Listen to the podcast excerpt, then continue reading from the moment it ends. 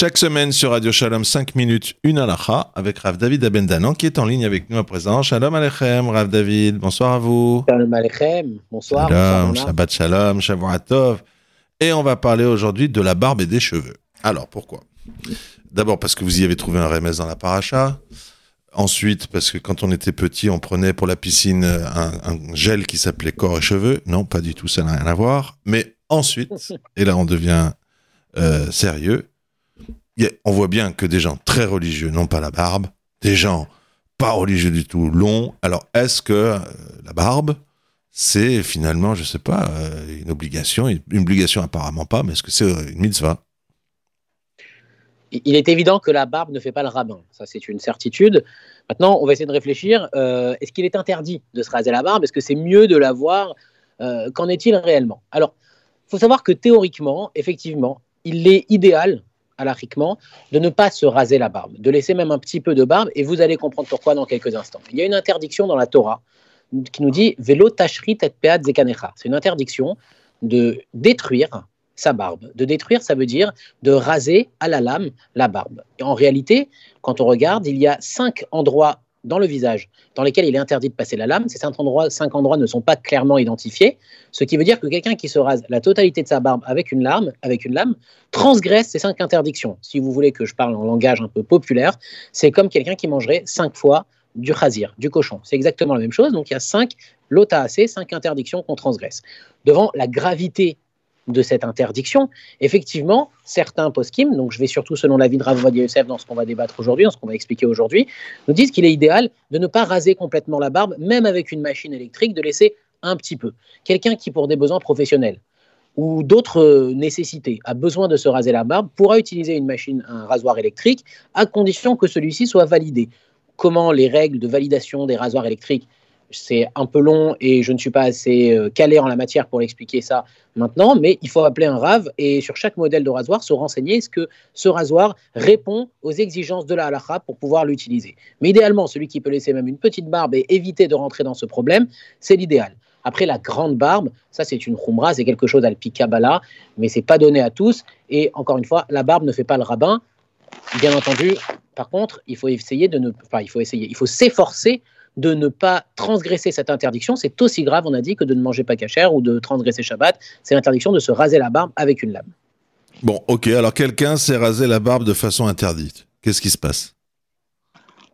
Le problème, c'est que, vous savez, dans la halakha, il y a deux, on va dire, il y a deux catégories de personnes. Il y a celui qui ne sait pas que c'est interdit. Eh bien, nous avons la mitzvah. Nous avons euh, le commandement de lui expliquer, de gentiment lui parler, de lui faire comprendre que c'est interdit. Et il y a celui qui sait que c'est interdit et qui transgresse. Là, c'est un peu plus compliqué parce qu'au niveau halachique, quelqu'un qui transgresse une interdiction de la Torah, en sachant qu'il la transgresse, eh bien, ça va, faire un statut qui va être compliqué au niveau de la halakha. Cette personne, bien entendu, par exemple, à un mariage, elle ne pourra pas être témoin. On ne la prendra pas comme témoin à un mariage parce qu'elle transgresse une interdiction de la Torah.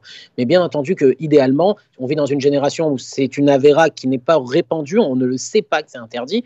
Donc le devoir, c'est de former les gens et d'expliquer aux gens que derrière un geste aussi anodin que de se raser à la lame, il y a là cinq interdictions qu'on transgresse tous les jours et qu'on peut éviter simplement en utilisant un rasoir qui va être autorisé plutôt que d'utiliser une lame ou un rasoir non autorisé. Alors, euh, bon, donc vous allez dire des interdictions, maintenant on va faire les cheveux. Les cheveux, là pareil, je vois des gens avec des grandes péotes qui sont pas forcément euh, les plus forts euh, en Torah ou en Kabbalah, et je vois d'autres qui euh, sont tout à fait beaucoup plus discrets que ça. Alors, quelle est la réalité en fait de la loi?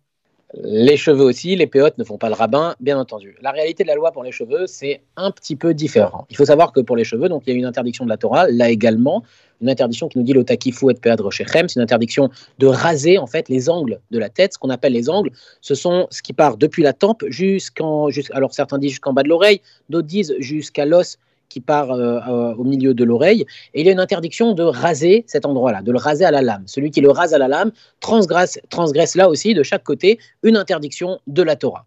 Alors là-dessus, par contre, on demande, et là, c'est tous les se- s'accordent à dire que là, non seulement il ne faut pas raser cet endroit à la lame, mais il faut aller un petit peu plus loin. un petit peu plus loin, il y a une certaine mesure de, longueur de cheveux qu'il faut laisser ici. Je sais que la mode aujourd'hui est à se raser la tête complètement, mais là, non, il faut faire attention. Les deux, au niveau des tempes et en descendant jusqu'à un petit peu plus bas, il faut laisser, selon les avis, entre 3,5 et 5 mm. Donc entre 3,5 mm et un demi-centimètre, de laisser de longueur de cheveux à cet endroit-là. Sinon, on rentre dans une possibilité d'interdiction de vélo takilo takifou et peatrochéchem.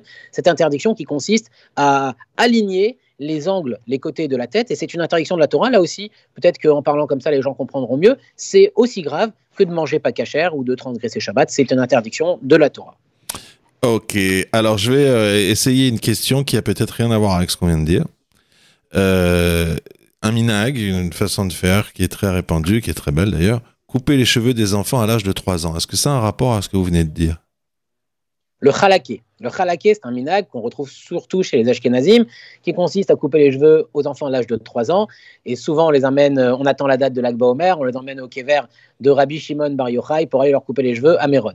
Alors, oui, c'est un petit peu en rapport. Hein. Ce minag-là, en fait, provient du fait que l'âge de 3 ans, c'est considéré comme l'âge où l'enfant commence à avoir des échanges avec l'extérieur, l'âge où l'enfant commence à communiquer, et c'est l'âge où on peut commencer à lui inculquer, à lui insuffler le chinour, l'éducation. Avant 3 ans, il est trop petit, et à partir du moment où on peut lui insuffler le chinour, eh bien, on commence par cette mitzvah qui est accessible de couper les cheveux en laissant les péotes justement des côtés. Alors pas forcément des longues péotes, puisque nous, les Sfaradim, nous n'avons pas cette habitude de laisser des longues péotes. C'est ramené nulle part, et Ravad Yosef tranche qu'il n'y a aucun inyan, il n'y a aucun sujet à le faire pour les Sfaradim. Les Ashkenazim, eux, ont des habitudes de laisser des, des qui vont être un peu plus longues, mais l'idée est la même de laisser les péotes à un enfant. C'est la première mitzvah, on va dire, à partir de l'âge où il est apte à comprendre et à échanger. Là-dessus, est-ce que ce minag, cette habitude, concerne aussi les Sfaradim ou que les Ashkenazim? Il faut savoir que historiquement, chez les Sfaradim, on n'avait pas cette habitude. Cette habitude est ramenée la première fois dans les Shuta Radbaz, donc le Radbaz, c'est dans les années 1500, et Rabbi Chaim Vital témoigne de façon un petit peu sceptique aussi que, paraît-il, que le Harizal avait emmené lui aussi son fils à Méron pour lui couper les cheveux. De là, du fait qu'on a quand même des, témoignages assez sérieux dans le sujet, Ravodi Yosef dans le Lechaveda tranche que c'est un minag qu'on peut, même si on n'a pas l'habitude de le faire, c'est joli, comme vous dites, donc on peut, on peut adopter ce minag en, gardant à l'esprit qu'il s'agit là d'un minag. Il arrive que certains parents ont des problèmes. Je vous parle d'un problème trivial, par exemple, parfois certains enfants ont des problèmes de poux ou des choses comme ça et les parents ont peur de couper les cheveux. Non, c'est un minag, surtout pour les sfaradim. Donc on peut y déroger, on va dire comme ça. Ce n'est pas un minag pour les sfaradim, c'est une bonne habitude qu'on prend de temps en temps, donc on peut y déroger s'il y a un besoin.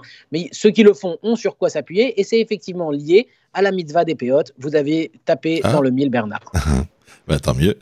Rav euh, David Abendana avec vous chaque semaine, 5 minutes, une la c'est sur Radio Shalom. Je vous remercie. Shalom Alechem, Shabbat Shalom. C'est moi qui vous remercie Bernard. Shabbat Shalom pour ceux pour qui on est vendredi soir et Shavuotov pour les autres.